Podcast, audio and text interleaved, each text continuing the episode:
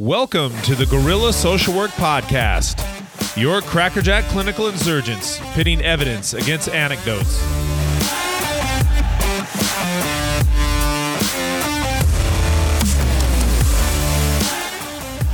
Greetings, Gorilla Social Workers. We're thrilled to bring you another chit chat with your hosts, Jeff Waffle of Fury Moore, and yours faithfully, Mace Warren. Jeff and I are both forensic psychotherapists that specialize in treating clients involved in the criminal justice system.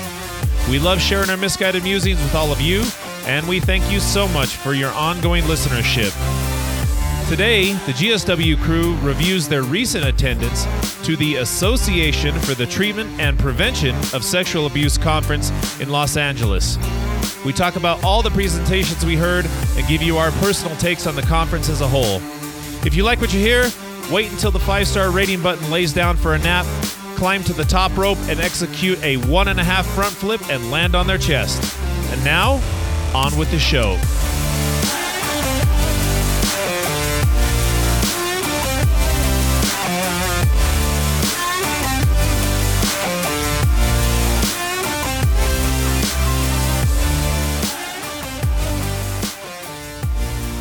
All right, I think we're live in effect. Word. Live in effect, y'all. Yeah, dude. Um, Your daughter drew that? I know. Cool, huh? For real? Yeah. That's really good. I know. I know. They're both. I got to show you some pictures that my son drew too. They're they're really uh, uh, like all these. just I just get inundated with gifts from my kids. yeah. and they're like, "Oh, I want to see him on YouTube." I'm like, "Okay, It's awesome. we Yeah. we can do that, no problem." You got to block out the name and put that picture. Yeah, on- it is. I mean, it is. Well, um, yeah. When we leave, I'll, I'll walk you up there and show you some of the pictures. He's got like a portfolio, so it's pretty cool. Nice. But hey, so dude, I was I was gonna um, I was gonna uh, we, I think for a future topic we need to. I don't know what to call it. Um, um, we got to get some alliteration in there. But you used a word just a minute ago, bamboozled. I love I love that word. Yeah, it's great, right? That is one of my that is one of my favorite words. That is one that I, I feel like has not got enough mileage on it yet. yeah, it doesn't get the shine it should. You know, like Yeah. there's other words uh, surely that need to be retired. We've talked about those, but that one is fresh. I know it's old, but it's still fresh. Yeah. And I think we should It's try- fun to say.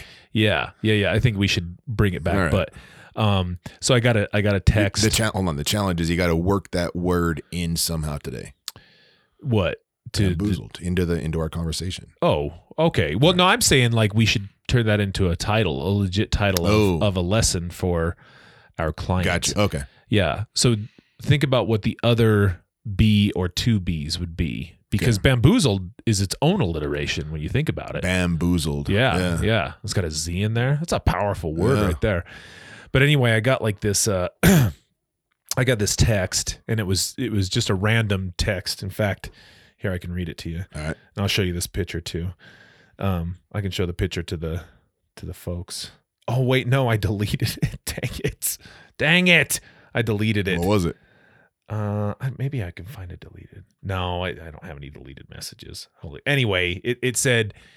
So it, it initially looked like just a wrong number, right? It said, "Hey, Michael," and um, I wanted to let you know that the the it, it was weird because it sounded kind of close to kind of our topic today.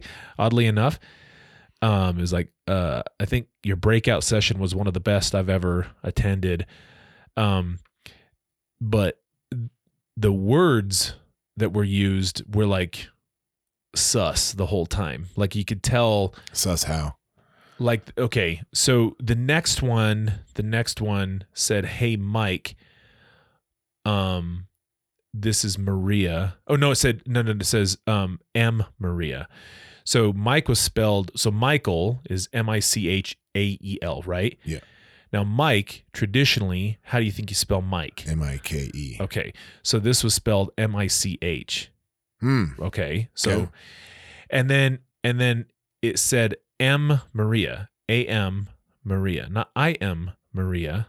You know, exclamation. A little bit of a language barrier And problem. and Maria, um, and it said what do you th- gosh, it was asking like what do you think about um something follow up. It was some type of some basically talking to Michael to get a follow up, right?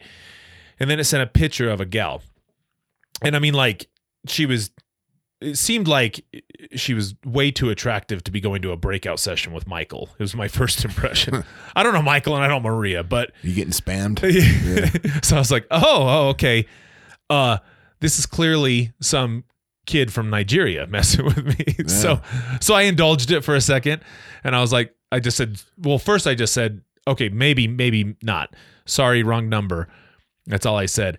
And then, And then you sent him your credit card number. yeah, so I I sent it like my my uh, social security and the last four digits, uh, Naturally. Yeah. So, and my mother's maiden name. yeah, yeah. Um, but no, it was it was funny because then because then it turned into, uh, sorry, wrong number, and then it's like, oh, you're such a polite person, and I said, oh, okay, you know, and and it said most people aren't that polite these days, and then it went on like it went on to you know like um how's your day going? And i was like okay let's see where this goes. So i was like you know fine. And then um and then it went to uh like M. Maria. Uh, you know like Yeah, not yeah, I yeah, am Maria M. Maria. Uh I live in LA have you ever been to LA do you live in LA and I was like it's like nah I live in Ogden Utah I was like I was in LA recently um and she's like what'd you think about LA I was like it is a real shithole she saw Making friends or winning She- friends and influencing yeah, people. a- LOL. You know, uh, sorry you didn't like your stay here. Uh, may and of course, you know, maybe next time I could show you a good time. Like, oh, here we go. You know, Yeah.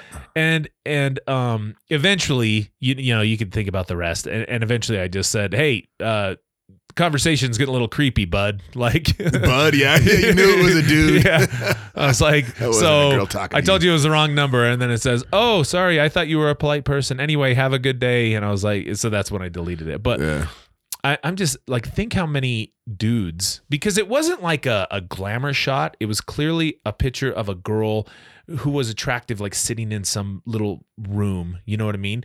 And think of how many of our guys who are just getting a phone for the first time. They haven't had a smartphone ever in their life. They're out of prison. They're in the community They're lonely. and then they get that text you know and they think it's a it, i mean the premise of that of that grift it seems like it, it's plausible you know some girl mistake some some angel from la you know texts a guy mistakenly thinking it's michael you then know ends up being really friendly and charming. Right. And he just says, sorry, wrong number.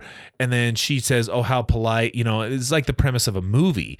So I'm like, how, how, li- and, and how many of our guys have fallen into that trap and then come to find out it's, it's somebody scamming them for All their the money. time. Right. Right. It, amazingly all the time. Right. I, I was I was just uh, like as in like the last few days talking to two different clients of mine. They're they're, they're seeing it now. They're seeing it now, and they're getting super frustrated doing like online dating mm-hmm. and stuff because they they they say that a lot of times it will start out and like. They, they've noticed a pattern. That, I mean, I don't know about the spam text like you got. They haven't received that, but like typical Tinder interactions, um, it'll it'll start out real quick with the lovey-dovey talk and like hey babe that type of stuff like way way Mm-hmm. quick really quick like manifestations of affection like oh you you're not like other guys you're different and that, that to me seems obvious at that point, doesn't it?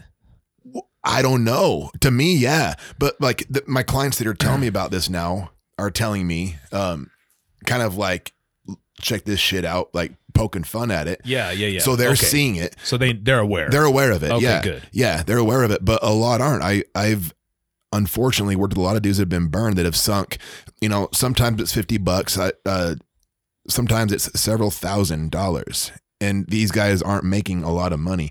And it, but it, it's just this legit desire for connection. This like, oh my god, I, someone's paying attention to me, and I, I don't know. I mean, some some healthy skepticism's good there, but they'll I was talking to these dudes I was telling you about in the last couple of days, and they're saying that it'll start out with these uh, these only these uh, hey babe, uh, you're not like other guys. I feel like I can talk to you. yeah. And then it's like, what do you do for a living?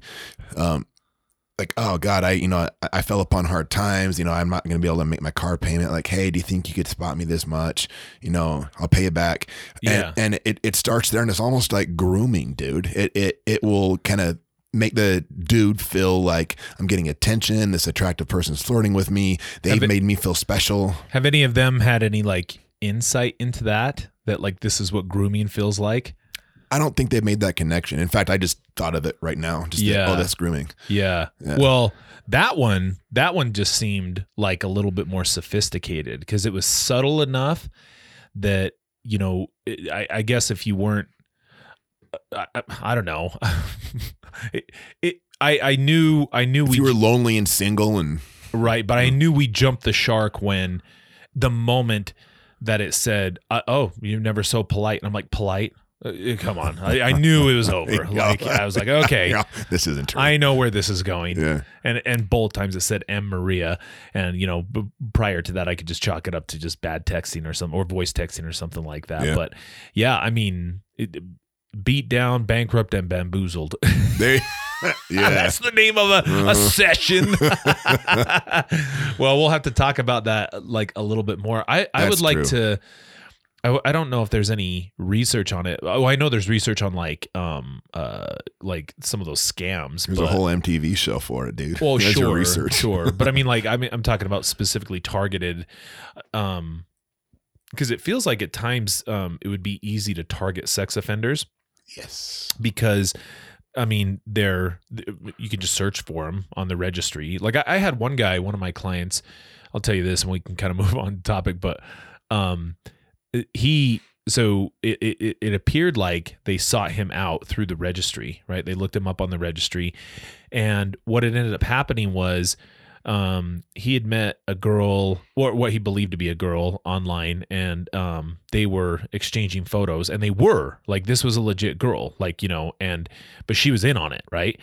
And um and then he so they exchanged photos and of course eventually sent a picture of his dick you know whatever. Um and then uh and then her dad you know quote unquote got on there and said don't you know my daughter is you know uh 16 which i, I thought that was a, a sus age anyway you know what i mean where this is going? like I was like, mm, 16's. I, I mean, in our field, you know, a little on the older side. Yeah. I mean, I uh, 13's the sting age. Right. Sad as that is to say. So I, what I think this was was probably like maybe a boyfriend and a girlfriend, and she. I don't know. Like, um, he had showed me like a picture of her. She did not look young at all. Like mid thirties is what I was like. Damn, that is a beat up Yeah, sixteen year old Yeah. um but uh but mid 30s and i think that basically what they were saying was if you don't um they're just bluffing they were like if you don't send us x amount of dollars Right. then we're going to tell your po and i think he just told him tell my po you know like and nothing came from it that was the end of it but i mean Sunlight's the best disinfectant. What about Yeah. the IRS scams? yeah, dudes get hit by those. yeah and Yeah. and and but i mean everybody gets money. hit everybody gets are to. everybody gets hit by those i feel like bad for old people Ethel, we need to pay this. Ethel. Dude, Ethel. It's like the oldest name on Yeah, planet Earth. yeah, yeah. There's like, who's the actress, that singer, Ethel Merman? that is the oldest name That's of an all old time. name. Ethel Yeah. Merman. yeah. I dude, I always I always love doing that. Like it's it's hilarious. Um w- when I sometimes when I'm when I just can't remember like students' names, I'll be like, hold on, hold on, let me guess. You know, and I'll say Ruth. It's way off. Um but then I love to see their reaction. There, I was like, "Ugh!" I'm like, what, what, what? What? Poor Ugh. Ruth. Yeah, yeah. Jeez. like, I love. I say Ruth, and you have a picture in your head about. That's, what- that's what's happening. yeah, Like, that's what's happening. I was like, I've known Yeah. some attractive Ruths in my life. Yeah. Chill. It's okay. Jeez. When I think of Ethel, in my head, I see black and white photo. Yeah, I can't even picture color. Yeah. Yeah. Some woman. That's funny. Yeah. Uh, well, I guess we were. So we're going to be talking about our uh, our ATSA our. ATSA extravaganza, right? Yeah. Yeah. They they changed their name though, dude. Ah, yeah. what is it now? Um, it, it's uh, they told us they changed it while they were in there. Let's see. Um, man, you would think it'd be easier to to pay attention here. Let actually here. Let's just let's just look at their their uh, landing site here.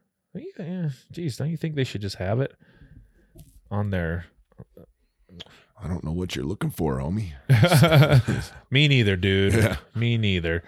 Let's let's go home. What here. is ATSA, Mace? yeah? What is What ATSA? so let's give some listeners a context, some context here. the The associate. Oh, this is how it changed. The Association for the Treatment and Prevention of Sexual ah, they're Abuse. throwing a P in there. yeah, I thought it. ATPA. Yeah, ATSA. yeah. I uh, think it uh. was just. I think it was before the Association for the treatment. Looks like they're still keeping the acronym though. Sexual. Yeah, yeah, yeah. Hmm. Well, apparently, man, I've seen some crazy ac- acronyms too. Like, Airfield sucks. Airfield's rife with those. man. dude, and they and they and they, yeah, for sure. And they, it gets like uh, some of them don't uh, like you're doing the the letter that's like in the middle of the word. I'm like, that doesn't even that doesn't that's count. not how you do Like, it. Yeah, that's how you, that's they, just, they do an acronym. and and why does it always need to say something like I don't know, like it, it can, You and I are guilty of that, though. Think Well- of all the shit we did with like Triple S and these the seven habits of highly effective clinicians or something. we didn't do the seven Yeah. half. Don't sue Yeah, us, yeah. Franklin Covey. yeah, come on, Covey. Come on, Don't do it, Covey. Come on, cuz. Hey, what's up, cuz? What's up, cuz? oh, oh man. Yeah. Uh no, yeah. No, that was uh that was uh um yeah, what did that was we did seven because we had it was triple S, so we had to have Yeah. seven, seven, and seven, Yeah. and we had We yeah. just decided that it doesn't stand for anything. Uh, yeah, we're just that Like, just, people are like, what does Triple S stand for? Like, just looks cool. yeah, yeah, it's a That's cool it. looking logo. yeah, Yeah. that's that's about it. So I don't know. Um overall, what'd you think about the conference? So we went to the their annual conference. Yeah, explain what it is. Yeah, well, hey, let's let's uh what is ATSA besides an acronym? That's what need to explain first. You're gonna bring me back to this? yeah, yeah. got lost on that web page. Yeah, it took my took my breath away. Literally took my breath away. I'll read it. So, okay. The Association for the Treatment and Prevention of Sexual Abuse is an international, multidisciplinary organization dedicated to making society safer by preventing sexual abuse. And it says ATSA promotes sound research, effective evidence based practice, informed public policy, and collaborative community strategies that lead to the effective assessment, treatment, and management of individuals who have sex- sexually abused or are at risk to abuse. So it's it's a Holla. conference. It's a conference. Uh, they have you know presenters from around the world that have done research or have you know something to say of of value, and yeah, people like us go and learn the ropes. Pick up, pick up CEUs. Yeah, learn up- the ropes of sex treatment. Pick up steam. Yeah. Yeah. Uh, yeah. Here's their here's their uh look at that. Live in LA. Live and die. 40 yeah 41st annual okay yeah no that was so um so yeah i here's what i've kind of come to learn about conferences um and i, I you know if you're a professional or student or you know whoever's coming and learning about this stuff um i think you just you have to know the function of conferences right um like when i so one thing i've and so when you go to these conferences you basically have two two different types of of um, talks that you're going to receive. You're going to receive kind of like keynote speakers, and then you're gonna and then you can go to like well, they always have weird names for them too. You'll see in this in this brochure Yeah, yeah. Planary, Plan- plenary. planetary. yeah. Intergalactic. Yeah, it, it was funny. I had to do a presentation for um, the university, and it was asking. I can't even. remember. It was was it a symposium? And I was like, I had to like call up the dean. I'm like, hey, I'm a little embarrassed here. I don't know what a symposium is. And He's all, it's just a presentation. I was like, well. We, we can just stick with that. I mean, I don't. Isn't that where we played basketball in high school? it's like, The auditorium? yeah, yeah. Gymnasium. gymnasium. so, um, well, I mean, so anyway, there's like keynote speakers and then there's breakout sessions, right? Yeah, that's right. And keynote speakers, um, what I'd say is, okay, if you're what you ought to be looking for, this this is um certainly going to be. Uh, hopefully something provocative, you know, something to kind of uh, spark your interests. But um, I, it's nothing that I, uh, you know, I and so, and I think at times it's going to give expose you to potential research that maybe the keynote speaker has done that is going to give you some follow up. A lot of this, it was kind of a mixture. I thought we had two keynote speakers, which were much more about like um, awareness building and then just kind of bringing your attention to things, maybe motivating you, giving you some inspiration. Um, Yeah, towards yeah, certain yeah. Things. That sounds about right. and then two keynote speakers that were a little bit more focused on uh, research oriented things and, and maybe exposing you to those for some potential follow up. Um, It's fair. and then the breakout sessions i think ex- i think those allow you to um, see it's you typically get like an hour and a half i think is the Yeah. presentation time and it just has people who are uh, a lot of people who are in practice and or researchers who are bringing attention to some of the things that they're doing that may be new and on the come up or you know something that that you might be interested in and then seeking out further information from them to maybe apply to your own practices. Um, one thing I will say is if you go to these, um, I don't think, unless you are taking the next steps to start doing some outreach and networking and follow up, um, I don't see, I don't see you really um, developing yourself as a clinician by going to these, in my opinion. I don't think going to conferences alone, even though we get CEUs for attending those, um, I don't really see you advancing skills as a as a result of, of going there. I mean, am I wrong? It- well, I guess it depends on. Okay, so going to the conference by itself, uh, like attending and going to the conference is like no, like next to no acquisition of skill, but it's like, what can you do with the content? And here's here's what I mean. So since we've been back, I started something like so like Thursdays at noon in our Salt Lake office. Um, been meeting with people, got a little crew of therapists. So we've been we've been meeting and um, I've been pulling These up. guys do a meet and greet. Yeah, we, we just do a little handshake, you know, a little, little rub and tug. Whoa! Wait, I don't think that means what I think it means. Yeah. Thursdays Yeah, at noon. Yeah, yeah, me pencil yeah. that in. Yeah, yeah. no, we uh, we we're, we're go- well right now. We're kind of I'm kind of doing module. So well, I, I, maybe I'll get into the specifics later. Just to answer your question across the board, I'm I'm taking some of what we learned and I'm trying to make it apply. Yeah, I mean, I, I guess what I'm saying is you you have two avenues of how you choose to spend your money, right? I mean, it's, so all of us, all of us are required to um, uh, get continuing education units, right? Yeah. Um, Yeah. and for us in particular, like we have to get one specific for our field, which I think is is worthwhile. Um, but you, but then in addition to that, like, so you got to think about like, okay, I'm spending money on this anyway. How am I going to spend that money? Now, what I'll say is, is if you go to conferences only and if you're just thinking that you're going to absorb information Hell no. through osmosis and then somehow you're going to start applying that to your practice, I think you're wrong. Right. I, I don't think that's going to happen. Um, because I, I, you know, I've been to keynotes and I've been kind of shitty about it in the past because I've, I've kind of said conferences I don't think are, are very, uh, I don't think they're very cost effective in my opinion. And we just In terms of skill acquisition, Yeah, yeah, because I don't think you I don't think you are, you know, what what can you so so like I'll give you an example. I went to fall conference one time and uh, fall conference is a big substance use conference that's down in southern Utah. Okay, it's probably the biggest substance use conference in our state. And um the the gal so there's a movie called uh I think it was called Criminal Minds or no Freedom Writers, Freedom Freedom Writers. Um and uh um Hilary Swank was the actress that was in that, right? And um the the the real life person who Hilary Swank portrayed was there. The real freedom writer lady. I don't know who it was. all right. Or maybe it was just Hilary Swank playing her in real life. at the, at the Yeah. She's that good of an yeah, actor damn, that's talent. Yeah. um um so uh she so she was talking and she was just talking about the experience and and how all that came about and everything and i'm looking around me and like i mean she's a good speaker obviously charismatic i mean they would have made a movie after her unless it happened but i'm looking around people are crying you know just you know just talking about bravery and shit. I don't know. I don't know. and then I kind of, you know, I got back and I was like, eh, you know, what you what'd you think? And I was like, that's all right. You know, and then they were they were oh my I I just feel so in, in I'm like, well, what are you gonna do? What are you gonna do with any of that? How can you apply that to you? Like what what did it do to help you a- advance your career?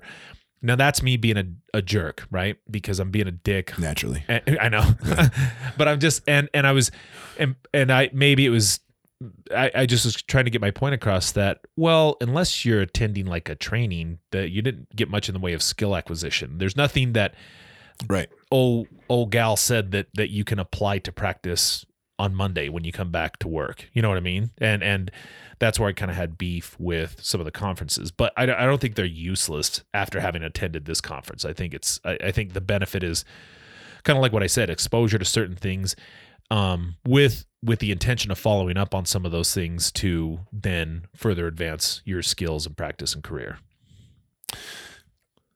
that that's a big piece of how you kind of sold me on uh, when, when you first introduced the CBISO Mhm. idea before we even went to Cincinnati is because you had you had some comments about process groups and how you know you can attend a process group and it can it can be powerful and moving and you know there's like you know, there can be like some emotional exchange. And uh, at the end of it people feel uplifted and happy. Um, but like what was actually gained in terms of like applicability and uh, skill acquisition and what do you actually do with it? You know okay there was maybe some maybe some level of connection with people in the group you know some interpersonal shit. But like as far as take home uh, risk prevention um, process groups are a little short on that. And that that uh since we've you know converted over doing the the psychoeducational aspect that's i th- that's where our clients actually get some tools to use. And shit as a therapist that's where i've learned more ways to you know effectively like rattle off a whole series of different skills and tools to throw to clients Right, right. No, I, I, I, and I think too, like that's super crucial for. it's funny because like super crucial for our clients' advancement, but not only that, like as a clinician, um, one of the things that you should be interested in is not not necessarily. I, I think it's foolish as a clinician to only look at the numbers on your paycheck as a me, as a metric of the value of where you work. Like the value of where you work should also be defined by a few other things. Uh, Like a couple things in terms of like how you start to place value in your work is um you know number one of course how much money i make because i got to pay the bills right but also flexibility huge huge deal like me being able to kind of define my schedule when i come in when i go out how i do those things what i how i'm going to integrate my work into my life and balance that. Like that whole i mean everybody talks about work life balance and all the other stuff and and they you know falls into that whole myth that i don't believe in burnout. Um like like um I, I just think i think burnout is a side effect of your career not advancing. Right. And Yep. like and you not feeling like you're advancing. So the real question is is okay well yeah do i get that? But then also you have to ask okay is this is this agency advancing my career? And part of that requires that the agency may not pay you as much but they also are investing in in evidence-based practices to advance your career and to train you in those things long term. Like one of the things that we've done is we've become trainers in that so we can train our clinicians in that. And like we're on track to become trainers in a whole bunch of other ones but it takes i mean we have to do them for like a year and then we can be trained as trainers and it's a huge you know it's a, it's a lot of work to get to that point right so I think as as a as you're looking at those things, like I've always I've always looked at some of the research on like client change, you know, and it's funny. s excuse me, some of the some of the stuff that they cite because they say you know um, uh, the st- percentage wise they say thirty percent of of change is all based on a therapeutic relationship, right? Mm. As if that doesn't also have an evidence based practice attached to it, right? It's like, well, well, evidence based practice has nothing to do with it. Thirty percent of the change is, is all about change, and I'm like, or, or the relationship rather, and I'm like, well, yeah, but how do you think those relationships right, are right. formed? Yes. Oh, oh, it's from that thing called motivational interviewing. Oh, yeah, okay, that thing that helps build rapport and relationships with clients. That's that's how that gets developed, and even the researchers will say that the relationship is necessary, but it's not sufficient to change, right? And then it goes into the the rest of it, and it talks about, you know, only fifteen percent of change is accounted for in the clinical interventions. Right. There's like a bunch of other shit that doesn't even like we don't have control over all Well- these external factors. Well, forty percent is related to what happens outside Yeah. of therapy, which to me falls I mean. into the no shit category because. Okay, how long do you so you do a session? How long are your sessions with clients? 50 minutes. Okay, an hour, right? So I'm with a client for one hour a week. They've got 167 or something other hours out there in the community in a week. Right. And my whole purpose in having you in my session and in my group is that I teach you a skill that Yep. then you can take into your daily living.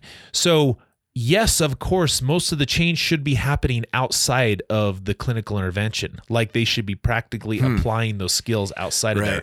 Not just simply, I mean, there's changes going on in their lifestyle as a result of them having clinical interventions. Like one is leading to the other. So that's the whole thing. To, to say that this hap- this 40% of what was happening outside of this was was in a vacuum.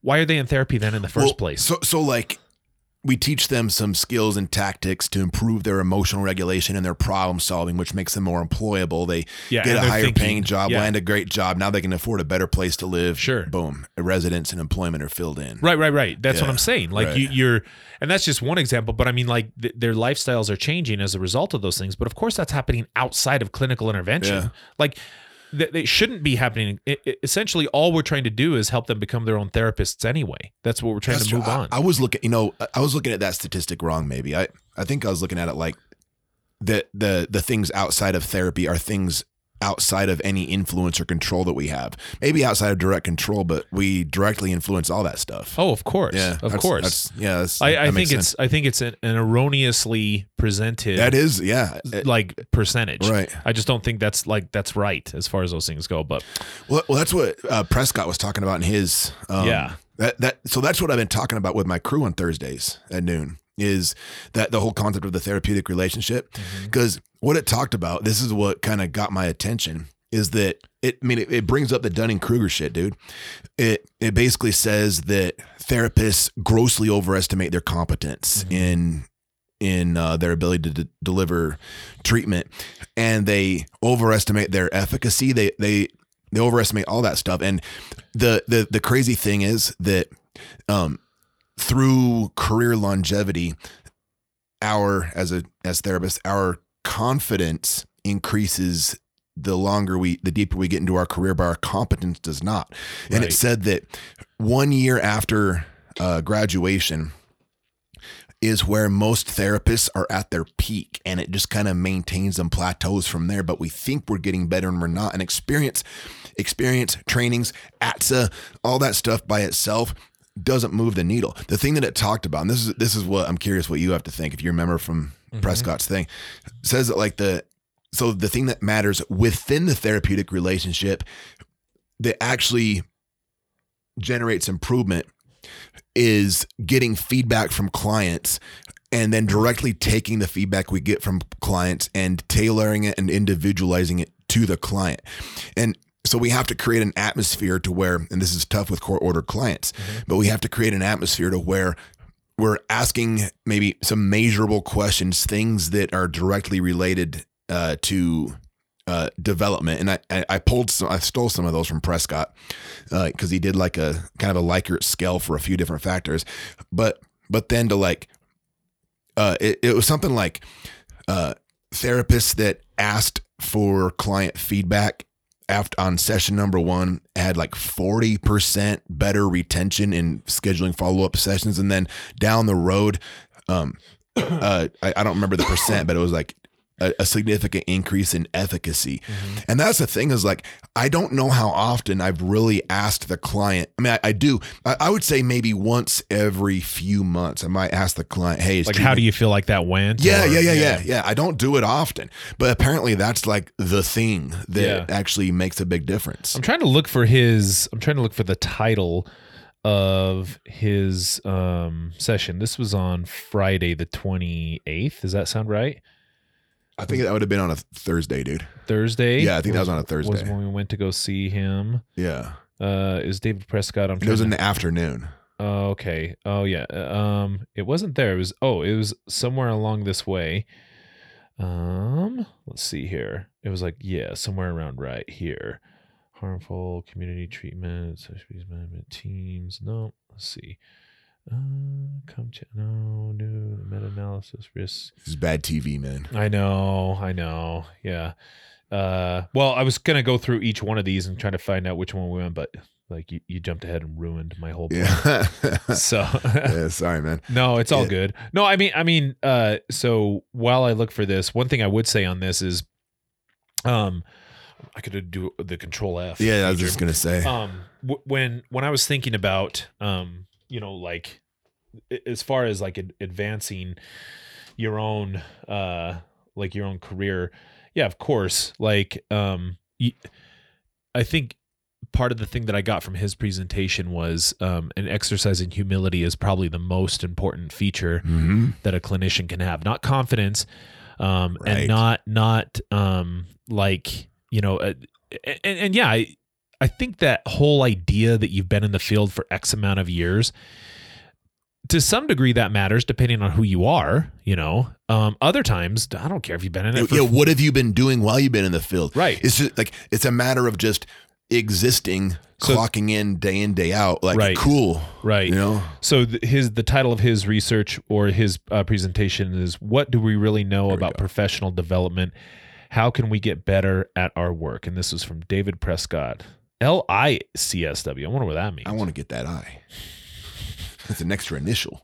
yeah, Instant credibility. That that was probably. I, I have to look at him again, but that, that might have been my favorite presentation as far as like well, Prescott's a good presenter anyway. He he he like he and he's funny, you yeah, know, yeah in a um in a very just charming and subtle way you know what i mean so he does uh but he i i, I think that he presents it in a um easy to consume fashion too. So dude by the way uh, one thing that i noticed across the board with the exception of that one dude with the long hair um everybody needs to watch a few youtube videos on uh, powerpoint presentations because, dude, Yeah. those were the worst things I've ever seen. Like, Yeah. uh, I mean, like I was like, damn, these are these are I can't horrible. talk. I can't talk. I can't talk. I, I'm not the PowerPoint king myself, but yeah, that, that I, I felt at home. Yeah, yeah. I, I'm just saying, like, if you're going if you're going to use visual aids, you know, which is fine. You know, I think it keeps everybody on track, gives them something. Uh, you know, uh, I'm a visual learner. I don't even know what that means. I don't know what. So is everybody, Yeah. dude. I'm uh, like, I love visual. I'm like, wait, what? Um, I, I remember somebody told me that one time, and they're like, because I gave step by step instructions on something, and they're like, can we turn this into a flowchart?" I'm more of a visual learner. I'm like, Get out of my class. so then I, you know, it was a class. This was a clinician that I was supervising. So then I did turn it into a flowchart, and and the flowchart was super confusing. You know, they had like, and they're like, well, I mean, blah, blah. I'm like, oh my gosh, like it, it's just. Just learn. yeah, I love. Just get this it literally says your head. step one, Yeah, step yeah, two, yeah. step like that. I mean, it's Legos. Yeah, yeah. Uh, but no, I I agree. So, how do you feel like those groups have been going so far? I, from my perception, because you know my ego gets to be in play uh, really well. Um, a couple Oh, of so our, you're you're doing it right now. yeah, You're doing it right now. You're saying how good you are, and you're not even that good. basically. Yeah, That's one of the things I acknowledged. I was like, I'm probably guilty of this. you know, I probably suck at this, but Well, here's what I did. So I'm putting my money where my mouth is. yeah, yeah, I I uh I pulled the surveys that Prescott put in his PowerPoint, the client surveys, and I've handed those out to like five or six of my clients, yeah, and uh, I haven't received them back yet. Uh, but I I had to kind of prep them. I was like, look. Say whatever you want, 100%. It won't be held over your head. Roast me. Yeah. Say whatever Yeah. you want. And so we'll see what we'll see what happens. When did Um, you give them to him? this last week? Oh, okay. So yeah, I should start getting them this this next week. So get ready. Yeah, Yeah, yeah. But but I'm, what I'm hoping is that the other clinicians that are attending this thing I'm doing um, will take the lead and and uh, and do that themselves. I want to I want to see what it's like for a therapist to make themselves uncomfortable by giving their client like carte blanche authority to to roast them if necessary or compliment them. We don't just need clients to blow smoke up our ass though. I Yeah. want to actually I want to actually know and and some of the questions that we that he asks it it it makes it easy I think for the the client to like conceptualize what they want to say about the way treatment's going. Yeah.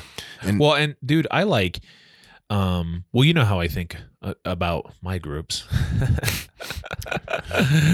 I I take a very humble approach to them. No. um well no, like so um I I am confident that I run a good group, right? And um so this last week um as part of our uh, as part of our grant we were running um uh CBI uh is cognitive behavioral the core adult program, right? And we had to do a um and we had to do a um we had to run a group and I think it was like dealing with anxiety and stress and anxiety or something like that. I, I think that's what we were dealing. I can't remember. Um anyway, so dude from University of Cincinnati, um this this is uh Eric Willoughby. Shout out to Eric. He came and and observed us, right? And gave us feedback. And I mean, he wrote like 5 pages of feedback on this too. Um and so I'm running a group and afterwards, you know, I'm like thinking I nailed that. Like nailed it. Okay.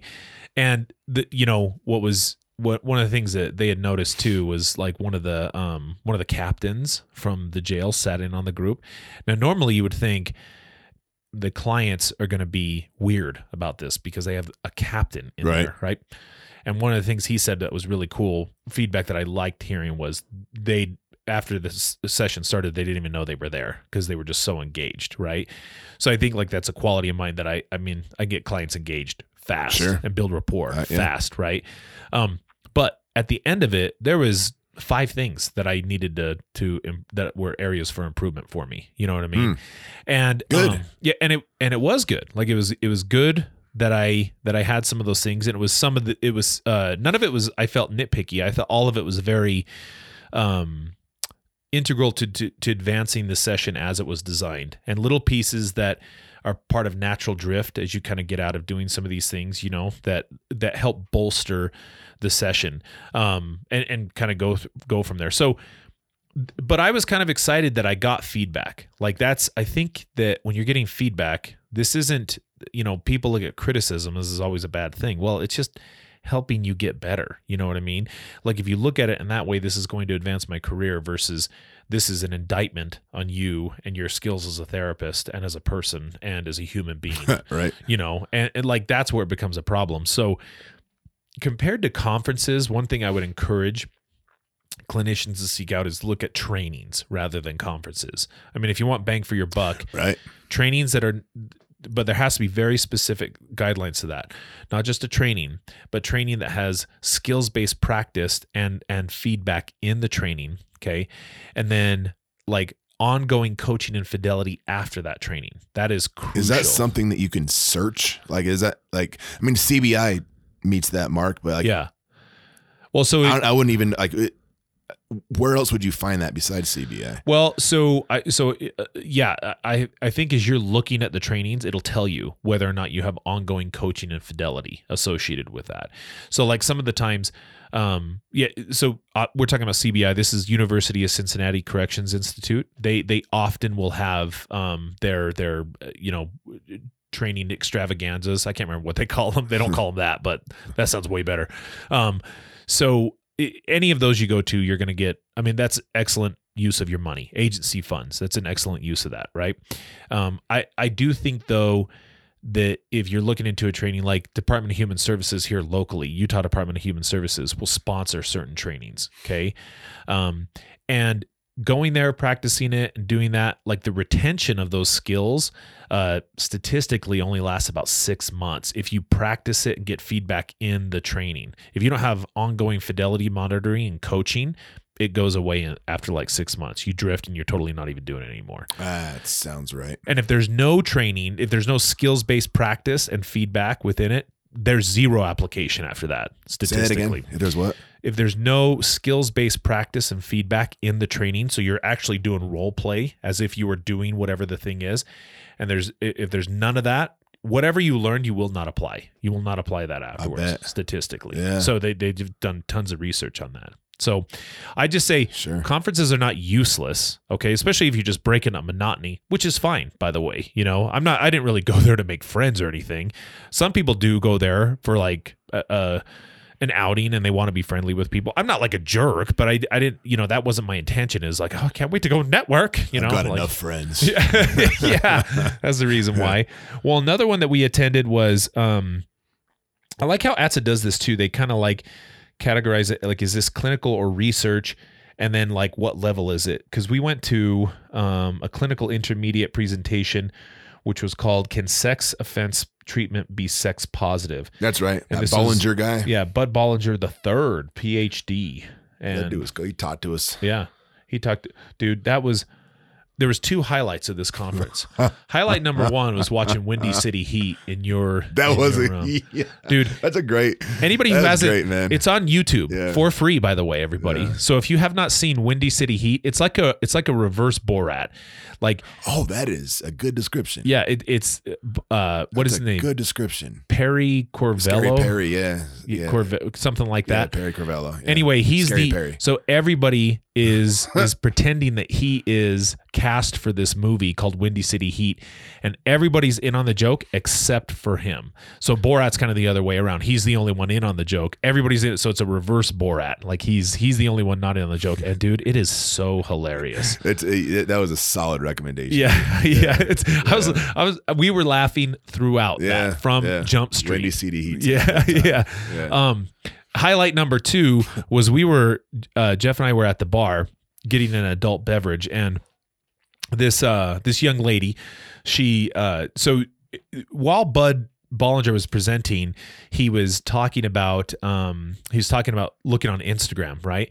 And he was talking about sex positivity and getting into all this and then like he was joking about how many dildos he was looking at online, right? And he said he people started calling me the dildo guy. Like he, that's what he said in his presentation, right? So then later on, later on, when we were at the we were at the, the we were waiting in line at the bar, um, and uh, we saw him, and I think you said, "Oh, hey, there's the dildo guy. We got to Yeah. talk." Now we were saying that endearingly because we wanted to talk to him and follow up, right? And and this this lovely young lady, she turns around and um and, and just you know what, just use your imagination. What you know what this gal looked like, and you're right. Um, she turned around and she said, uh, "Actually," and she her eyes were kind of closed, and she like we were taller than her, but she still looked down her nose at us.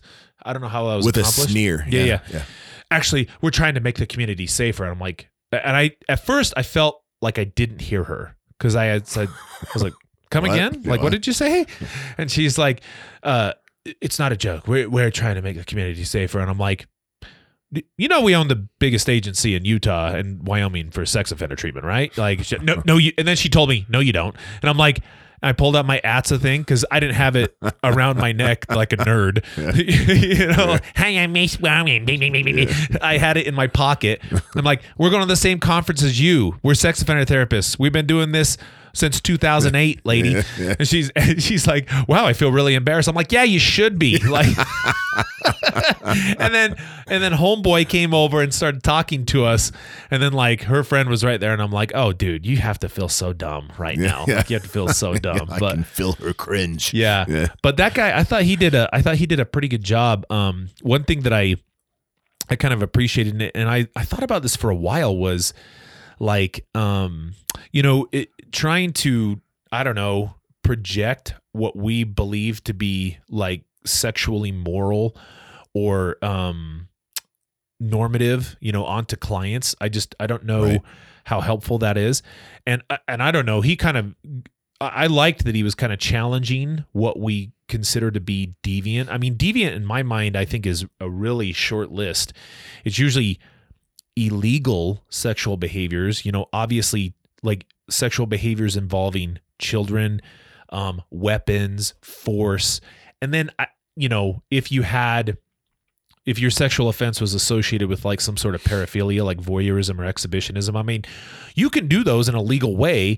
But if that was your crime, I don't know if you ought to be reinforcing it like emotionally and cognitively by continuing to do that. You know what I mean? Right. But I, I've, I, I don't know. I've kind of struggled with like people categorizing like S and M as deviant. Okay, like not that I'm into it. I mean, yeah, I'm pretty prudish when it comes to like sexual stuff, but like, I don't know. uh, When it comes to those, I remember my client bringing to me a waiver about going into a sex dungeon before, Mm, yeah. and I was like, and I and I read through it with him because he was trying to get permission to go, which obviously he didn't.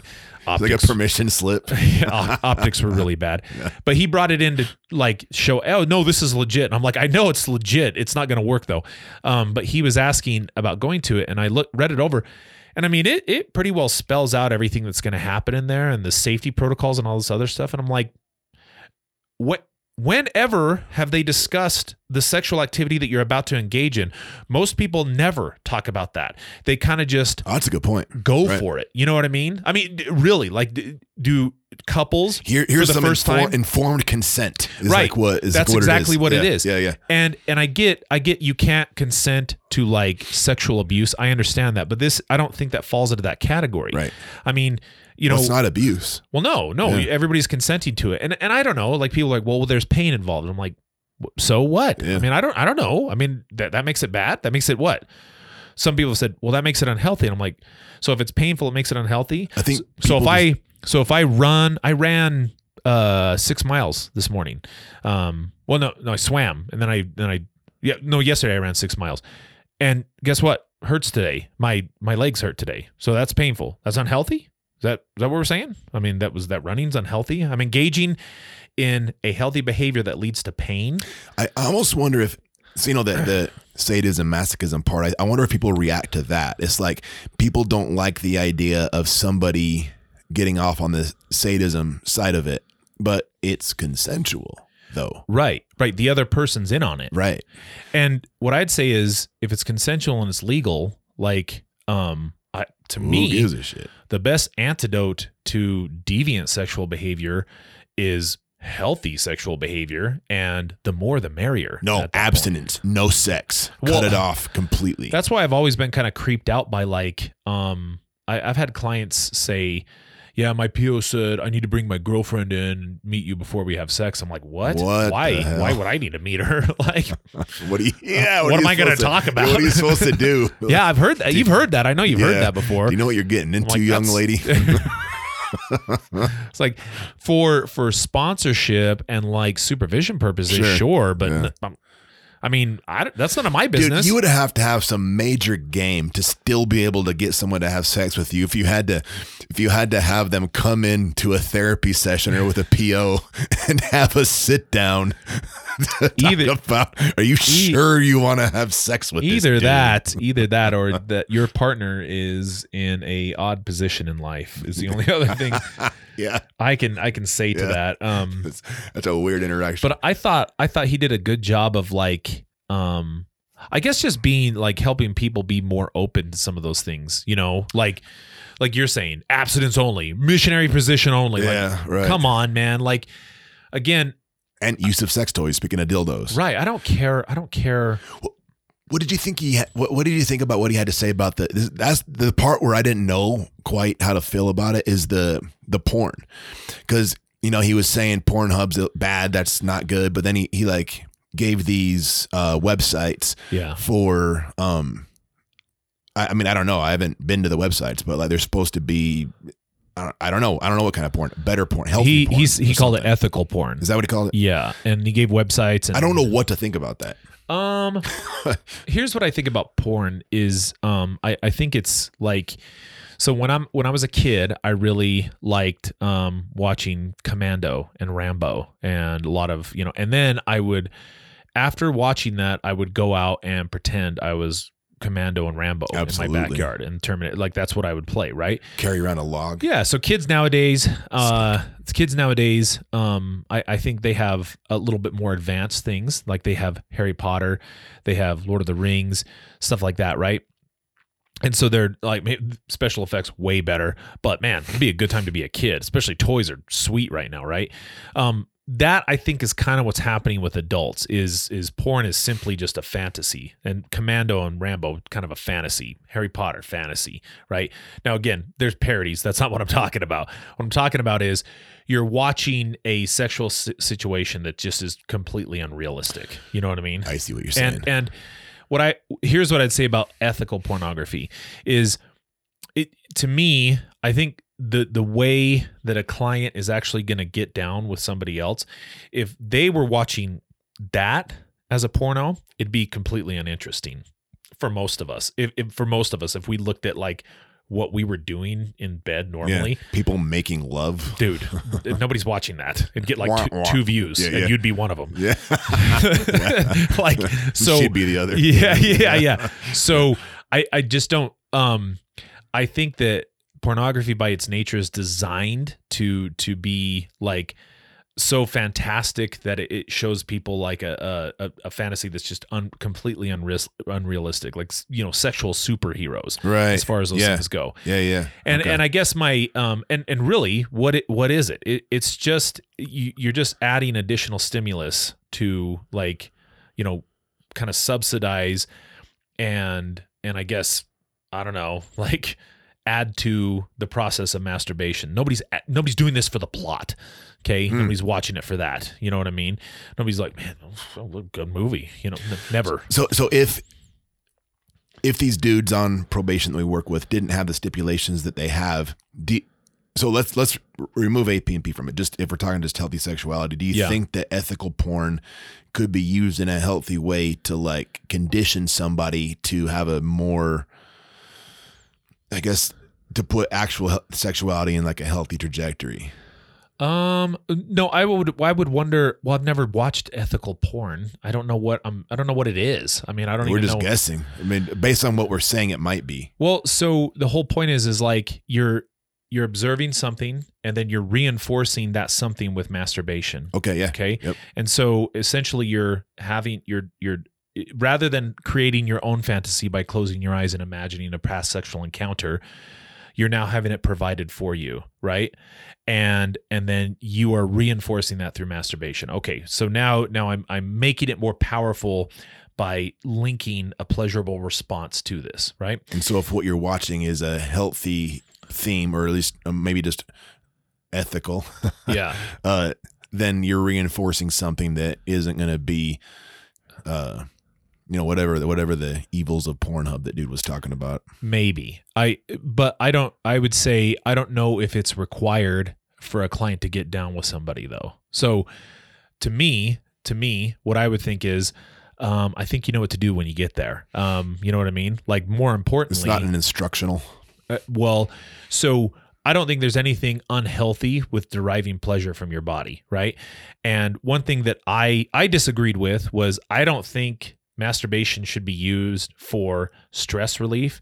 I don't think it should be used as an emotional coping. What about a sleeping aid? Nope. I think it should be used exclusively for deriving pleasure from yourself. That's it. I, that's my opinion. I think it, that's all it should be used for. And if you're doing it for the reasons, you're doing it wrong. And what's the what's the problem if you use it for like stress relief? Well, the problem is, is, is it's, it's at least I, I think it's, it's on the plane of um, un, unrealistic coping in terms of what it's designed to do because it is a Yeah. feeling like no other, right? An orgasm is. It's a feeling like no other.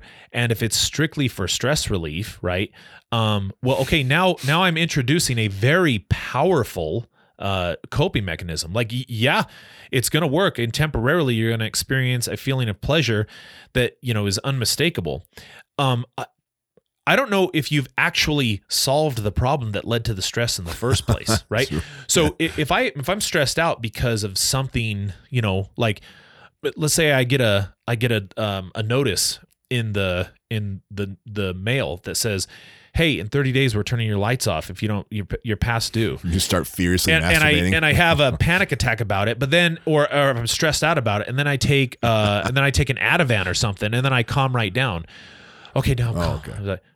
I was like, okay, did that Ativan pay the bill? sure didn't. Well, and look, I don't think there's anything wrong with experiencing some worry and stress related to that bill. So yeah, if I'm like, fuck, I'm stressed out, and then I start, yeah, masturbating to relieve With myself. The bill in one hand, your junk in the other. Just, ah. Weird, but yeah. See what I'm saying? Like I don't, I don't, I don't know. I don't know what you're really accomplishing there. And then, and then, no matter what, you're reinforcing a fantasy with a person that you're never going to meet, and and you're never going to have sexual Sure. encounters with. So Yeah. I, I think more so is is to you know start developing your own sexual fantasies that you don't need if you're going to masturbate fine do whatever you want but like i think building relationships and and and getting to the point where i can engage in a meaningful relationship that's eventually going to become intimate to me that seems like a much more functional approach to teaching a client good skills great. yeah Yep. but i'm i mean i don't know use of porn yeah like i agree it's a little controversial part right there but um and then we attended one uh Where's that legal one that yeah. Yeah, yeah, yeah. I mean, not, not a ton to say on that, other than that the attorney work product aspect of it is Yeah. uh, that's that eases my anxiety quite a bit about doing risk assessments with uh, someone that hasn't been convicted. That was really good for if you did not know much about um uh like the legal side of these things in terms of it was called legal aspects and clinical of clinical assessment and treatment. And this was Moss Aubrey PhD, Lori Kepris PhD, and Shoshana Must PhD. Shoshana. Uh, yeah. Um, these these were just issues working with attorneys. These I thought they were really that was a really good session. I liked it. Yeah, they did a good they did a good job. Uh, it's always weird when one person has a microphone and the other ones don't, though. It's always like, what am Oh, I- that one. That, uh, I think it was the the Kepros lady. She she didn't need a mic. nah, Yeah, she no. was. She was She's just put it out there. yeah, She golden. went for it. Yeah. Um, the other one was th- this was the uh we got to a one that was kind of a lull. We looked at everything and we didn't really have anything to attend, so we attended one. I thought it was okay. Um, if you if you remember it, um, this was uh, what was it? Uh, the it was incorporating touch. Oh yeah, right, right, right. That was that was that was probably the most fun I had in a training. Is Touch is says touch is not evil. chip. integrating touch into treatment. And this is uh, Kristen Santiago and Annette Birgensen. So, yeah, she's from somewhere in Mhm. Europe, Nor- Yeah. Netherlands or something. Holland. Yeah. This was for this was for uh, juveniles though, is what they were kind of and and it was like uh which, which makes sense. I think when you you know if you've ever worked juvenile corrections, boundaries is a huge issue, right? And yeah. Um not touching each other, which okay, makes sense, but at the same time like people are going to touch each other, you know what I mean? Touch is a very normal part of this and then um it's a lot of like what not to do without any what to do. And so I think that they were saying, well, yeah, you should be incorporating some aspects of touch into the program in a controlled way, such that. But yeah, there's It was a fun. It was fun. that was fun because we were. So Jeff is referring to there was a part where they were um just having these like you know exercises that we were doing. One of them they stood up and everybody had to say um their favorite ice cream and uh and jeff was jeff was like some crazy crazy old lady screaming at the moon because he had his favorite his favorite his, yes his favorite uh ice cream is mint chip I, I found some people like me. I was, I was happy. chip. I was like, dude, nobody want nobody likes that or wants that. Yeah. That was super funny. Yeah. Yeah. I was kind of bummed when they asked like favorite place to vacation and nobody else like Disney. You guys are You got to la- explain yourself. man. dude. No, I don't have to explain myself. You Disney's to. you owe it to the Gorilla Social. it is listeners. called the most magical place on earth. But you would go there without kids, even. Of course. Uh, see, that's the part you need to explain. Okay, no, no, no, no. I, I don't need to explain it. I don't need to explain You anything. should.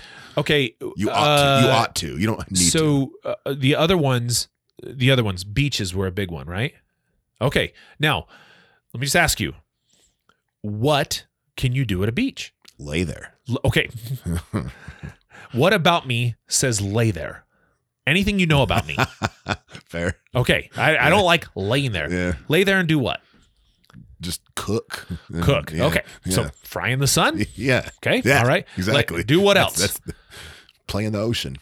Play okay so not getting the ocean just kind of right okay all right yeah, yeah Yeah. i swim all the time um uh and, and i assume But maybe it's pretty. drink some adult beverages Yeah, it's pretty. okay i don't drink alcohol hardly ever um You might see a sea turtle.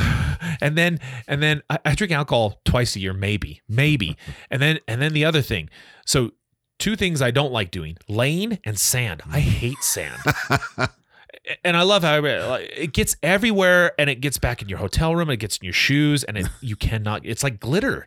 It's uh, inescapable. So that's that's that. And I'm like, okay. okay. cool. So I mean, it's hot. It's hot and miserable, and I, am constantly trying to find shade. So I go somewhere and then try to build things around it to stop it from hurting me. And then and then I need to take a mind altering substance to to try to distract myself yeah. from how miserable this is. Whereas in Disneyland, dude, I'm amazed everywhere I go by by rides and food yeah. and I'm like just all kinds of people. It's magical. Yeah, yeah. It's never a dull moment. And at the end of the day, I'm sore as shit because I walked everywhere and I feel like I accomplished something too. And then I got to get up and do it again the next day. Yeah, I you love. Explained yourself. Yeah, I, I love it, man. Okay. I, lo- okay. I, I take my money.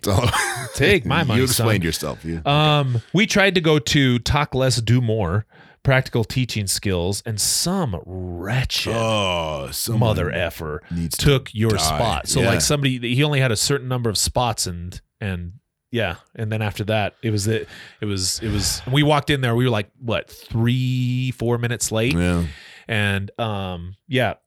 Uh, Bob sucks. McGrath, we were trying to sit down on his training. We've been to a couple of his trainings before, and then Jeff couldn't scan in because Someone took some loser. Yeah, and it was not like we we should have done a showdown. Yeah. Like which one of you losers aren't supposed to be here? We could have made a big stink about it, but we didn't. right. So We um, were polite. yeah, we were polite. And then after that, we went on to um, yeah. Th- then it was uh, Prescott. After that, Yeah. yeah. So that was yeah, and then the other one that I It was a thought sexual deviance one. The sexual deviance one. Oh, that was Remember fun. that where we took the polls? that was fun. Yeah. yeah. That's where we uh, met that the dude that actually listens to us and Oh, yeah, Vermont. fan. What was his yeah. name? I don't remember, man. I think it was Adam. he's from Vermont. Shout out to Adam from Vermont. yeah, Nice. yeah. Good stuff. Yeah, overall, I don't know. I kind of um I was uh the the the the way ATSA had been sold to me was this was like a big deal and people are fighting with each other about research and heckling one another and all this other stuff and I didn't really see a lot of that. Um I did hear about things that I kind of already knew um and it was just you know uh reinforcing and and and, and affirming of things that we're already doing um, but then at the same time, like I thought there were some really unique things that came up that I, at least at least gave me some some thought about trying to incorporate that into our practices Sure. in the future. But Yeah. and it kind of seems like that's that's one of those conferences that if you're in this field, it's kind of like yeah, I kind of have to go to it. You know what I mean? That's more and more what it feels like. But I mean, overall, not bad. Yeah, right. Agreed. So what are we giving it? A B plus, I'll go yeah, B plus. A minus? We'll go A minus. I'm I'm I'm actively using stuff from it, so I can't give it too low a score. Yeah. There we go. Yep. Definitely not a C. Right. it was worthwhile. So, uh, anything else we want to say about this? No, uh, you and I need to become members. Oh yeah, Yeah. yeah, yeah. Oh, and I think uh, I think we we should uh, put out there that I think you and I are going to try to present there next year about working with Right. um, like antisocial and narcissistic personalities in in groups, like really difficult clients, and how to work with That, them. that- yeah, how to deal with difficult clients. yeah, yeah. That won't be the title. We'll come up with something, Something catchier with than that. bamboozle. Yeah, we'll bamboozle them. Yeah. So how to bamboozle bad boys. how, to, how, to, how to bamboozle bad boys. Send it in, that's yeah. All right. Okay. Enough of us. We'll see you next time, guys.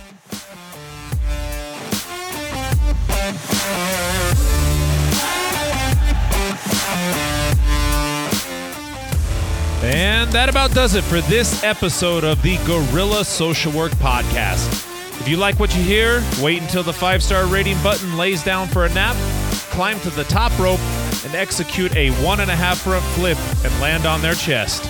You can find us on Apple Podcasts, Spotify, Amazon Music, YouTube, or wherever you listen to podcasts. Please help us go grow by subscribing and sharing with a friend. We'd like to stay and chat longer, but we're lying. Good night.